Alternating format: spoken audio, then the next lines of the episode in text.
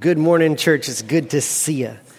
Hey, grab your Bibles if you will, uh, and let's go to Romans chapter 5. Romans chapter 5, verse 1 is where we're going to be in just a second. Romans chapter 5, verse 1. Hope you have a copy of God's Word or a device or somewhere that you can uh, join in with us. Romans chapter 5, verse 1, as we continue our new sermon series called The Repenters. Uh, Romans chapter 5, verse 1. And while you're turning there, let me simply say, congratulations. You made it. Uh, if you were here last week, you found out that we started a sermon series talking about our flesh and the war we have within. And you came back for week two. Congratulations. Because look, and if you're here for the very first time, welcome. We're glad you're here as well. you'll have this fight next week, right? Because I imagine for many of you, it was a little bit of a fight to get here today. Last week we learned we have three main enemies in our life as believers. As we walk as believers in this world, we are going to face the world, we are going to face the devil, but we will also face this internal enemy an enemy that literally is within ourselves. It is our very flesh that seeks to draw us away from Christ, that tempts us away from the Lord. This is part of that fallen nature that though we are saved, we still wrestle with. And so when the, the idea comes in of like, hey, am I going to go to worship to learn about this? There is a fear that is attached to that. And it's a fear we have to push through. Because all of us at some level are aware of this sin, but we come up with some sort of uh, coping mechanism to deal with it. And so for some of us, we just kind of ignore it. We just kind of like pretend it's not there, right? We just say, I don't want to look at that, Adam. I don't want to talk about my flesh because if I actually looked at that, I might be scared at what I found. Adam, I know that there's something probably down in there. I know kind of what I'm wrestling with, and I am just terrified that if I honestly looked at this and I asked God to show this to me, I would be upset at what I saw. And maybe I'm aware, and I don't want anybody else to find out. I'm terrified that others would find out what I'm wrestling with, what dark thoughts I, I deal with, what things I struggle with. I, I try to make sure nobody knows, and we're, we're just kind of keeping that hidden so much so we don't even want to look at it. This, by the way, is kind of like when people don't want to go to the doctor. This may be you, right? You just like avoid going to the doctor for years and years. You kind of know there's probably something wrong or they'll find something, which is why you don't go, right? You don't want to look at it. So as long as I don't go, it's not there, right? Wrong. You know there's something back there, and this is a coping mechanism that doesn't work. Our fear stays intact. Others of us, we just minimize our sin we know that there's something back there, but we just kind of try to tell ourselves lies. It's not that bad. I, look, I know it's probably not good and it's not great, and sure, it's a sin, but it's not a bad sin. It's certainly not as bad as what other people are doing, and, and I'm saved, right? So it's all good, and, and we just try to minimize our sin. Uh, we, we just kind of try to bury it or justify it or rationalize it so that we can keep it in our life. But there's a fear underneath that as well, isn't there? Because deep down, we know we're wrong. Deep down, we know we have the conviction of the Holy Spirit that says this is not okay. And so that fear that it, this is going to come to the surface, that arises in us as well, even as we try to minimize it. And then some of us just try to convince ourselves we're good enough. We, we say, well, Adam, I don't need to worry about my sin because I'm, I'm good enough, right? I'm a good enough person. This is everybody who said, hey, how do you know that you're going to heaven? Well, I'm a good person right? I've done more good things than bad things, and so I'm going to heaven, right? No, no, that is not how it works. Uh, but sometimes we fall into this kind of thinking. We say, yeah, Adam, I know I got some sin in my life, and there's some sin there, but, but I've done so many good things that that outweighs this sin, right? In fact, some of you will go home today and say, well, because I went to church today and I listened to that sermon about the flesh, I can now do this, right? I've earned that right, haven't I? I've done so many good things that allows me just a little bit of sin over here on the side as long as I'm good enough, right? But even there, that fear lives underneath the surface because you never know if you've ever done enough. In fact, we all know deep down inside you can't do enough. There's not enough we could do to conquer our own sin. And so we, we try to kind of tamp everything down with these, these coping mechanisms, but it never really tackles our true fear.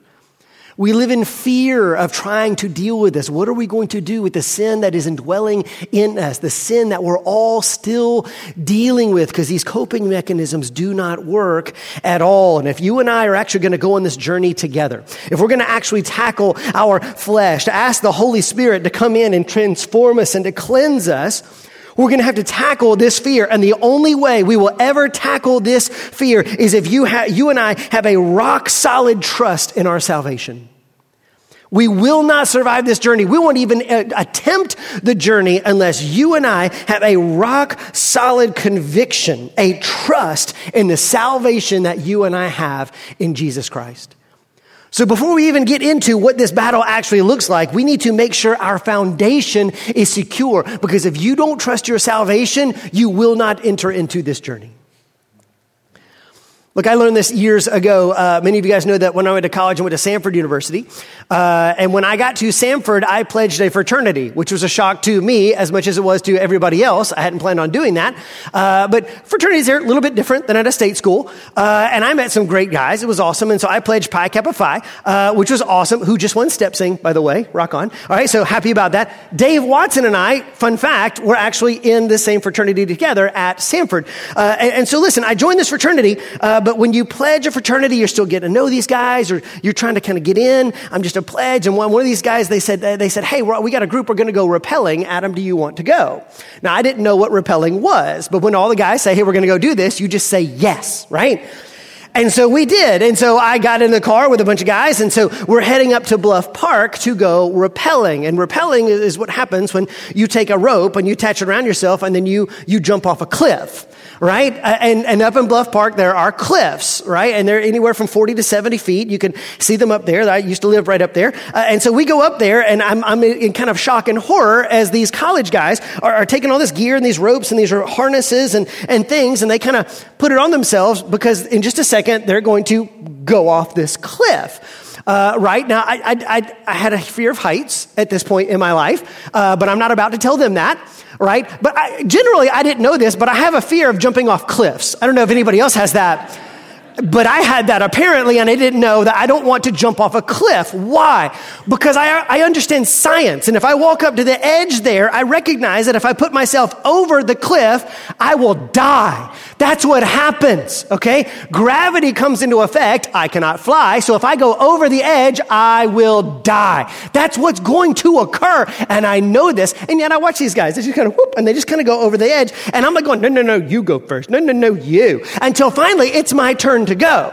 So here they are, and I'm kind of, they can see me, I'm starting to hyperventilate. They're kind of putting the whole harness on me, and they got the rig, and they got the ropes, and I'm going, I don't know if I want to do this. And they said, hey, it's going to be okay. Just like trust the ropes and, and, and trust your brothers. And I'm, I'm going, I'm, i just met you like a month ago. Like, I don't, I don't know if I do that yet, and I've never seen these ropes before, man. And it's like, look, all these guys, nobody's dead yet. We're going to be, oh, you said yet, right? Like, what are we, what are we doing? And I said, here's what's going to happen, Adam. Right? Look, there's, a, there's the cliff edge right here. Uh, I'm going to put the harness on. You've got the ropes. And then what I want you to do is just like turn around and, and put your back towards the cliff, which I guess is like a mercy thing, right? You know, so you don't see the death coming, right? You're going to back into your death, right? This almost seems worse somehow, right? I'm not even going to see it coming. And so I said, what you do is, Adam, you're going to hold the rope here, hold the rope here, and you're going to lean back and just sit like you're in a chair. I'm like going, I hate to inform you guys, there's no chair. There's just death right there. That's it. There's nothing. There's just air. And they said, no, you're gonna, you're gonna be okay. And so, but again, I, I, don't know how I got here in life, but here, I'm grabbing onto these things and I'm looking down at the bottom. There's a guy at the bottom. I think his name was Jason Wallace, good friend of mine. And he says, Adam, trust your brother. Trust your brother. We got you. The ropes have you. We got you. You can do this. And I'm like going, whoo, okay. All right, so grab these ropes, and after a long time of consternation, I kind of sit down like I'm in a chair, and I leaned back into well, not my death. and there I am, kind of like, I'm, I'm, sideways, like on a, on a cliff. I'm like, y'all, y'all, okay. All right, just do this. Everybody do this. Like, put your head like that way. Everybody, put your head that way. See, that's what it look like, right? I'm like, I'm sideways. Like, here I am, like I'm Spider-Man and down this cliff. I'm walking sideways on a cliff. It was amazing. And look, after that, I did this all day long, man. I would go forwards, I would go backwards, I would jump off little overhangs and just hang in the air. It was exhilarating. Where had my fear gone? Well, look, when you just put me next to an edge of a cliff and I look over, I recognize that by myself, I have nothing to keep me from death. But when I put my trust in these ropes and this harness and the guys who had hooked me up and were had, had me on belay at the bottom, I knew I was secure. And once I knew I was secure, I will gladly jump off that cliff because they got me. Okay, here's the thing. If you and I are going to go on this journey to actually look at our sin, to look at the terrifying things that you and I are still wrestling with, you will never make the journey on your own because we cannot handle it. But when you put your faith in the salvation that Jesus Christ has given and is giving to us, you can feel secure. It overcomes our fear so that we actually will face our very flesh and even find victory over it. So we need to make sure that we have a real, actual trust in our salvation. And so we're going to look at two aspects of that. We're going to look at our justification and our sanctification. We'll start with our justification, and that's why we're here in Romans chapter 5, starting in verse 1.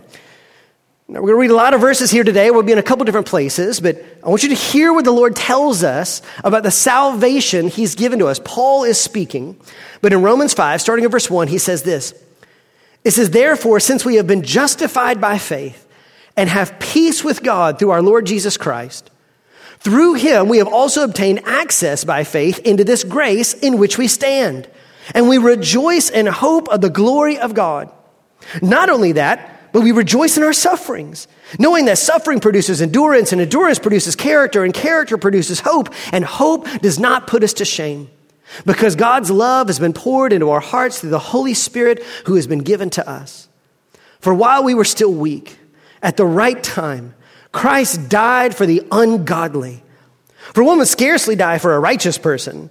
Perhaps for a good person, one would dare even to die. But God shows his love for us in that while we were still sinners, Christ died for us. Since therefore we have now been justified by his blood, much more shall we be saved by him from the wrath of God. For if while we were enemies, we were reconciled to God by the death of his son, much more, now that we are reconciled, shall we be saved by his life. More than that, we also rejoice in God through our Lord Jesus Christ, through whom we now have received reconciliation. This is the greatest news that has ever been told. This is the greatest news in the universe that the God who made us loves us and gave his life for us. And even greater than that, he does this when we're at our worst. Did you read verses six through eight? You see, at just the right time, while we were still weak, while we were ungodly, while we were unrighteous, while we were enemies of God, while we were sinners, Jesus Christ gave his life for us.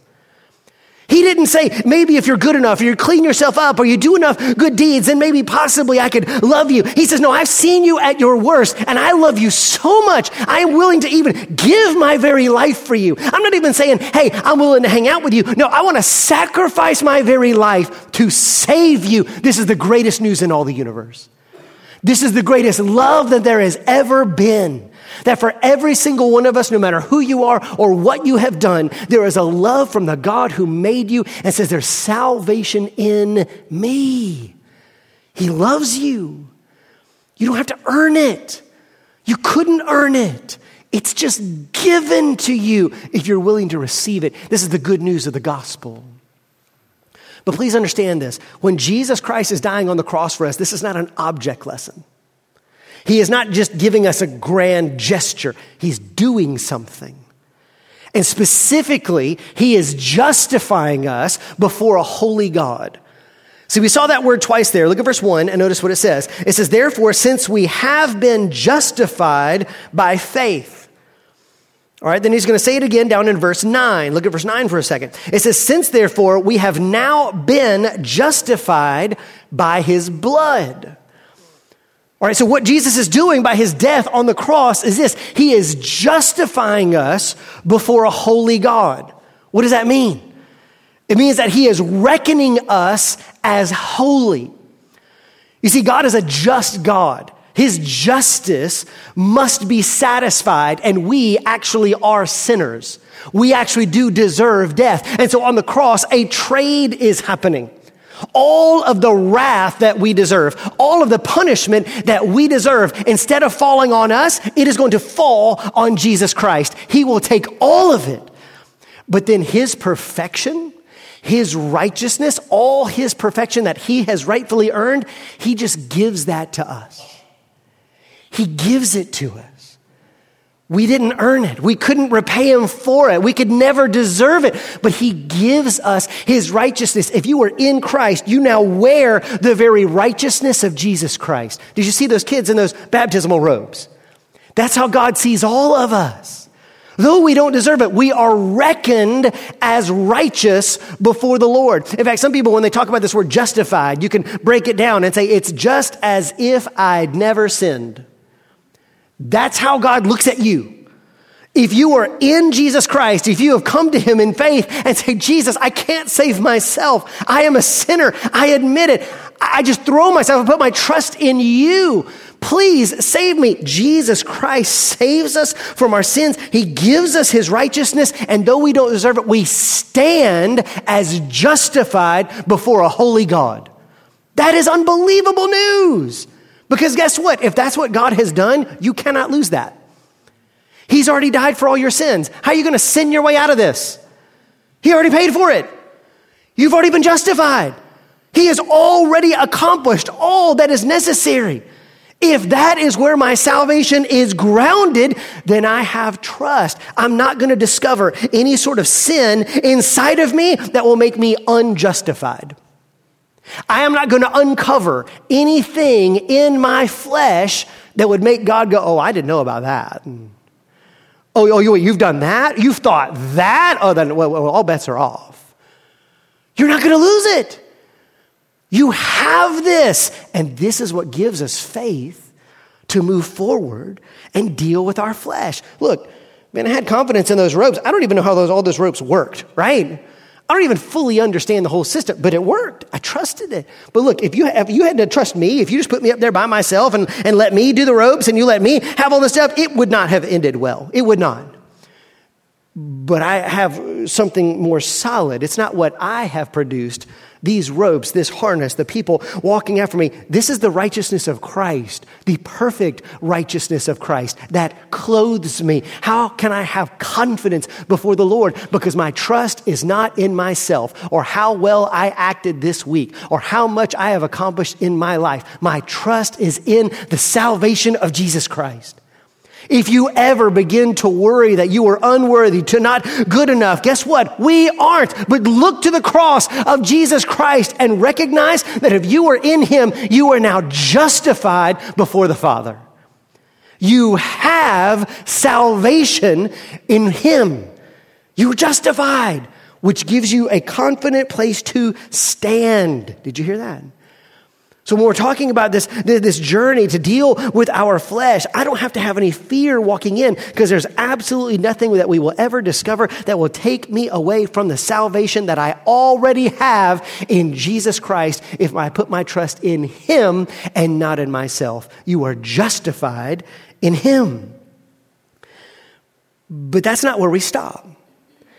You see, the Lord didn't simply justify us, He is also sanctifying us. The Lord in His salvation, part of our salvation is our justification, but another part of our salvation is our sanctification. See, some of you heard what I just said and you just go, all right, Adam, you are right. That is great news. That is awesome. So what you're telling me is, man, I can't lose this salvation. I've been given this salvation. So I guess my job now is just to kind of like run out the clock, right? I mean, no, just don't do any big sins, right? Don't do the big ones, right? But just, just kind of run out the clock and then I get to go to heaven and I'm all good. There's no real need to grow or to fight my flesh or to do anything. I've already got my salvation. I, I guess I'm going to heaven, so we're all good, right? No. No, no, that is a, a total and complete misunderstanding of what the Lord has done for us. If we're assuming that this is just about heaven, this is, this is just about skipping hell, we've kind of, we kind of missed the point. You see, when Jesus Christ came to save us, when he died on the cross to save us, he didn't simply come to save us from something.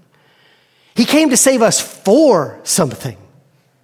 He didn't come simply to save us from our sin. He came to save us for a relationship in him.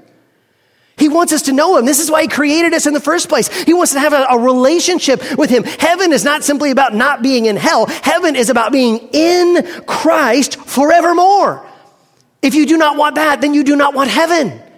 Heaven is all about Him. Eternal life is all about Him. He saved us from our sins for a relationship with Him. And so now that we are justified, we now do the work of actually going through a transformation to where we become like Him. Uh, look at this in Second Corinthians. We're going to put this up on the screen. This is, uh, no, no, that's a song. Uh, let's go to Second Corinthians. Um, it's coming up. Uh, 3, verses 17 and 18. Here we go. Uh, and listen to what Paul says. It says, Now the Lord is the Spirit, and where the Spirit of the Lord is, there is freedom. And we all, with unveiled face, beholding the glory of the Lord, are being transformed into the same image from one degree of glory to another. For this comes from the Lord, who is the Spirit. Did you catch that? We are being transformed. You're saved, you're justified, yes, but now you are being transformed into what? Into the glory of the Lord. As you and I behold the glory of the Lord, and we see more of Him, we understand more of Him, guess what? A transformation occurs where we actually start to become like Him. The goal of our life is not simply to be saved from death. The goal of our life is that we would become like Him. That we would actually love what he loves, hate what he hates, act how he acts, enjoy who he is as he enjoys us. It's to live in relationship with him. And so we have to go through a process of transformation. Married couples ought to understand this, by the way. Uh, when you get married, an interesting thing happens, right? When you go to an altar and you get married, you are married, right? Done deal. When you leave the altar, you are married. Legally, spiritually, you are one. You have been declared married. But once you leave that altar, every married couple knows, now comes the hard work of actually being married, right? You have to learn it. Just because you said I do at an altar doesn't mean you know how to be married. That's a process. You got to grow in it. And here's the great news the love that you have at your wedding day can actually be the smallest amount of love you have. It ought to grow over the course of your marriage. You actually find more love, more intimacy, more connection as you go forward. You are married, but you now actually need to go through the process of becoming married. It's the same with our salvation. When you get saved, you are saved, truly, really, in real time. You're saved. But now, the goal of our life is to actually become saved, to grow to be like Him. This is the process of sanctification. By the way, there was sanctification. You can kind of break it down. Sanct, right there, the S A N C comes from the Latin sanctus, which means holy. So the process of sanctification is the process of making one holy. That's what God is doing in you. That's what He's doing in me. He is making us holy. This is what we ought to be doing every day in our lives. We ought to be becoming more like Him. I'm already saved. I'm in Him. This is not a question, but now, day by day, year by year, decade by decade, I become more like Him. And you don't ever have to worry that it's not going to work or it's not going to work for you because he is committed to this. Look at Philippians chapter 1 verse 6. He'll say this, and I am sure of this, that he who began a good work in you will bring it to completion at the day of Christ Jesus. Let that sink in. He who began a good work in you. It's not just done. Salvation is done, but in another sense, it's still happening. It started, and Jesus Christ is committed to bringing this to completion in you. This is the journey that we are all on as believers. Not just a few of us, but all of us, me, you, all of us, every believer. We're on a journey of becoming more like Jesus Christ. As we behold the glory of the Lord, we are transformed into the same image from one degree of glory to another. That ought to be the process of our life. We are still being saved. Uh, let, us think about it this way. Uh, I want you, if you think back to your salvation for a moment. Think back to the time when you began a personal relationship with Jesus Christ. Here are some necessary elements of salvation. In order for one to be saved, you have to know and recognize and believe a few things. Number one, you have to know that you're a sinner, that there is an actual God and He makes the rules, not you, not me. God is actually right and wrong. I don't get to decide that. And guess what? I'm wrong. I recognize now there is a God and I'm wrong. I am a sinner. But then I need to know that that God loves me. He loves me. He's not here to condemn me. He actually wants to save me. He sent his son to save me by his grace, not by my works. And if I will simply surrender my life to him, if I will admit I'm a sinner, I cannot save myself. Jesus, save me. I am saved. He loves me right then. By his grace, he saves me. So I know that there's a God, that I'm a sinner, and that he loves me. Okay, you already knew that to get saved, those things aren't necessary. You have to repent in order to be saved. But what happens after that? Well, the more you grow in your faith, a strange thing occurs. You find out that we really didn't know the fullness of all those concepts. We didn't. You're going to find out that there's a God, but he's bigger than we ever thought he was. We knew he was there, but he's actually bigger than we thought. He's more beautiful than we thought. He's wiser than we thought, more powerful than we thought, more sovereign than we thought. We knew that we were sinners, but over time you'll find out we didn't know the half of it. We're way worse than we thought. We sinned so much more than we thought. This problem was worse than I thought, which means also his love is greater than I knew. You see, no matter how much of my sin I discover, what that means is, is that Jesus has already paid for it. He already died for it. He loved me and he knew this already, which means his love is even greater than I thought. It's grander, higher, wider, deeper than I can even possibly imagine. The more you walk along in sanctification, you grow in the knowledge of all of these things. This ought to be the path of our life. He's not trying to hurt us, he's, he's helping us. It's kind of like this. I want you to imagine uh, being in complete darkness. Okay, you're just in complete darkness, and then a, and then a light bulb goes on. But it's on one of those little dimmer switches, so you just see it little kind of dim. So a light bulb goes on and you start to see things. You see the light bulb and you can kind of see outlines of yourself. You can see outlines of maybe a couple things in the room. A lot of things are still dark, but you see that light. And it's casting its light everywhere. And you see just a little bit. Now imagine that that bulb gets turned up a little bit to about half brightness. Okay, now I see more of the room that I'm in. I kind of see where to go. I can actually pick out a path of, of where to go. I begin to see details in the walls. I also see myself in ways I hadn't before. Oh, I kind of see the clothes I'm wearing. Okay, I got a rip there. I didn't know about that. Oh, I got a stain there. I, I didn't really see that. And then turn that brightness up even to its full. Well, now I see more clearly where I am. I can see farther than I could have before. I also see myself in starker relief, and I see all the little imperfections in my clothing or in my skin or, or all those little things. I, I see things I didn't know before. As we grow in Christ, this ought to be our experience. We ought to be seeing more of Him, more of His glory, more of His grace, more of His love, but we also will see more of ourselves, more of our sins, more of our inconsistencies, more of our failures.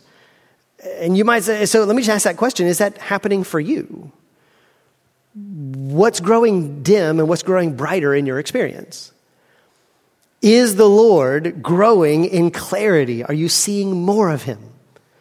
Do you find yourself wanting to love Him more, worship Him more, experience Him more? Are you discovering more things about Him that leads you to want to worship Him more, to enjoy Him more?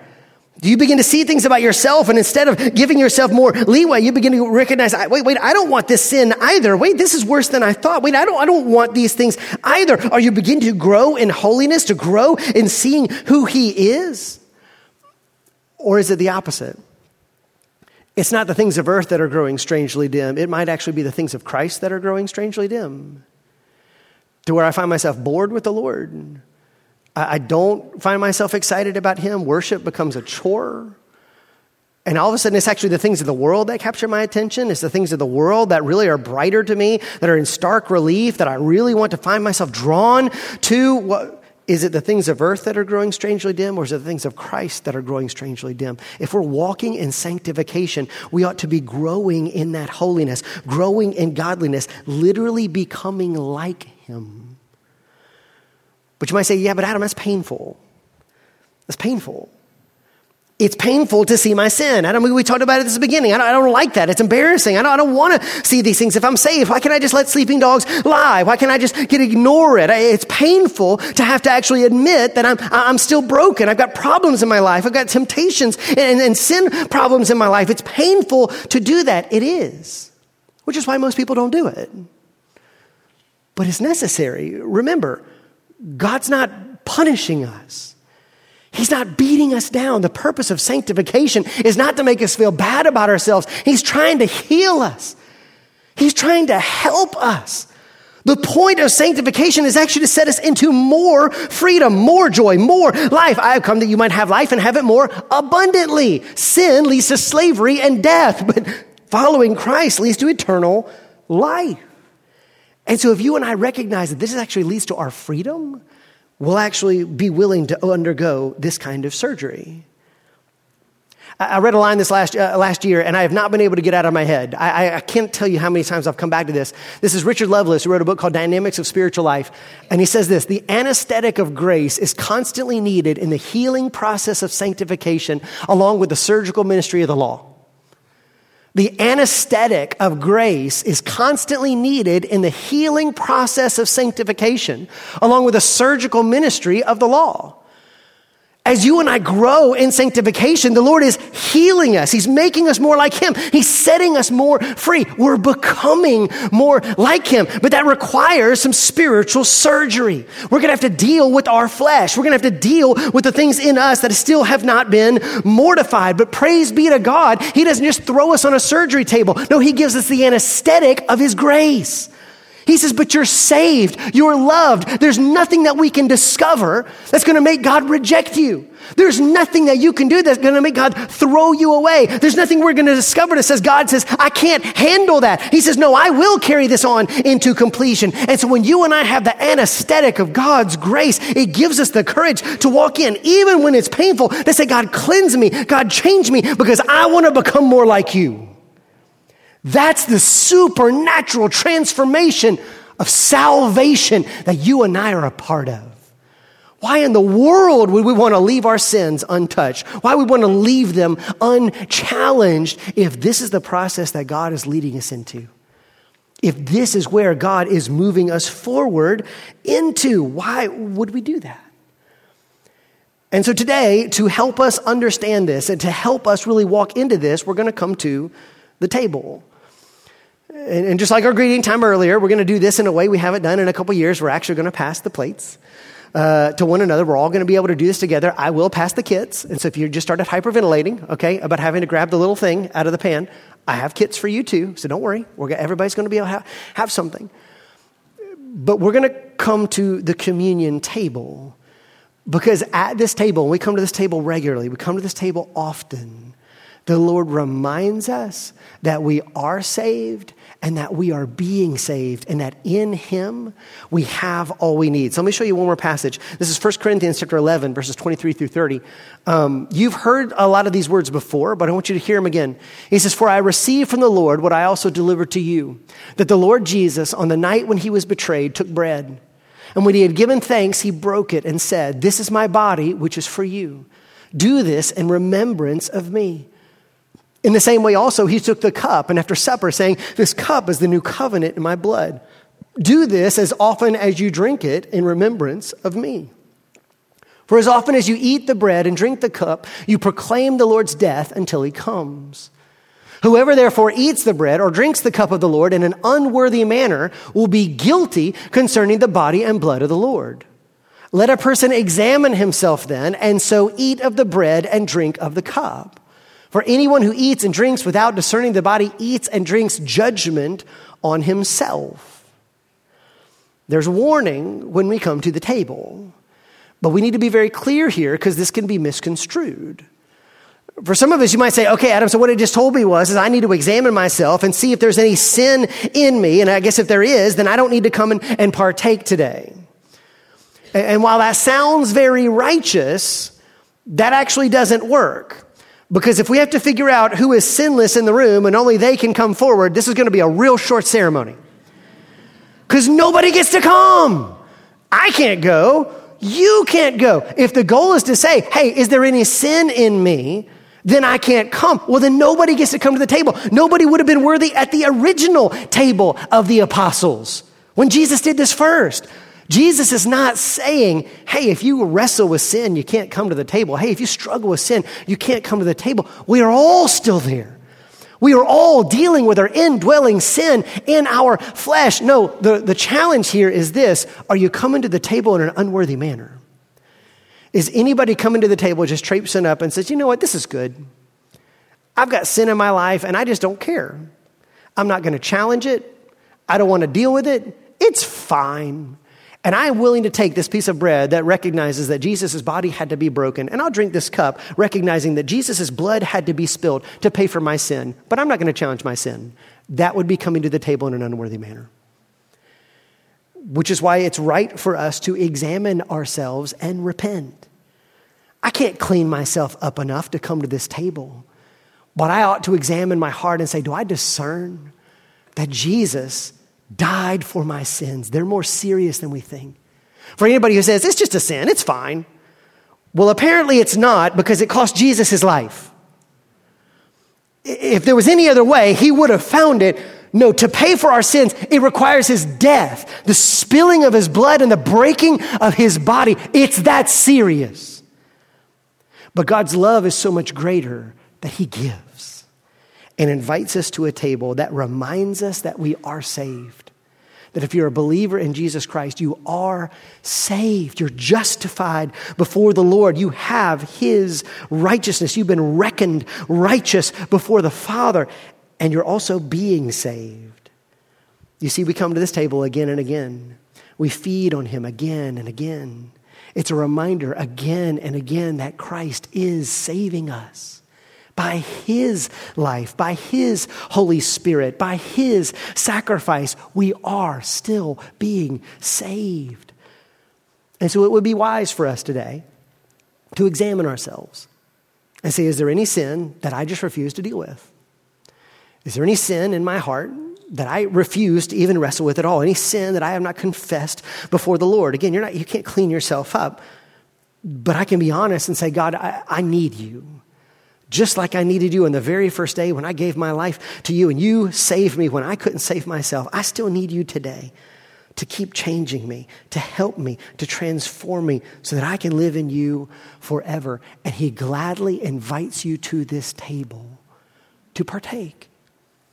So I'm going to invite the worship team to go ahead and come on back up. And I'm going to invite my deacons as well, the ones who are serving this way. If you go ahead and come up as well. And I want us to prepare ourselves for the table.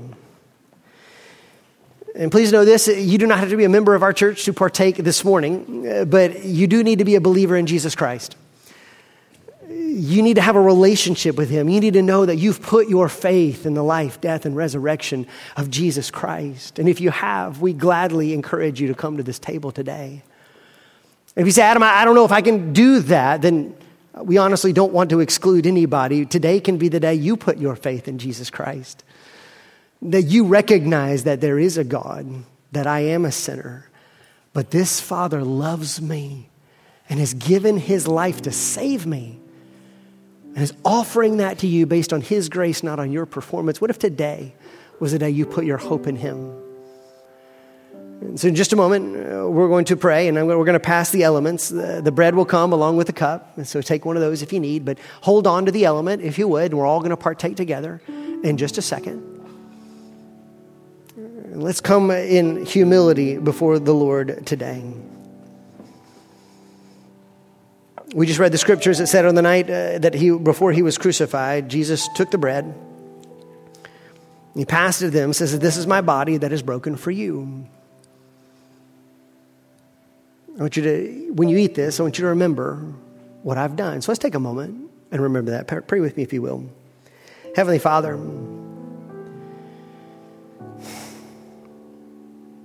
We do not deserve this kind of sacrifice, and we never will.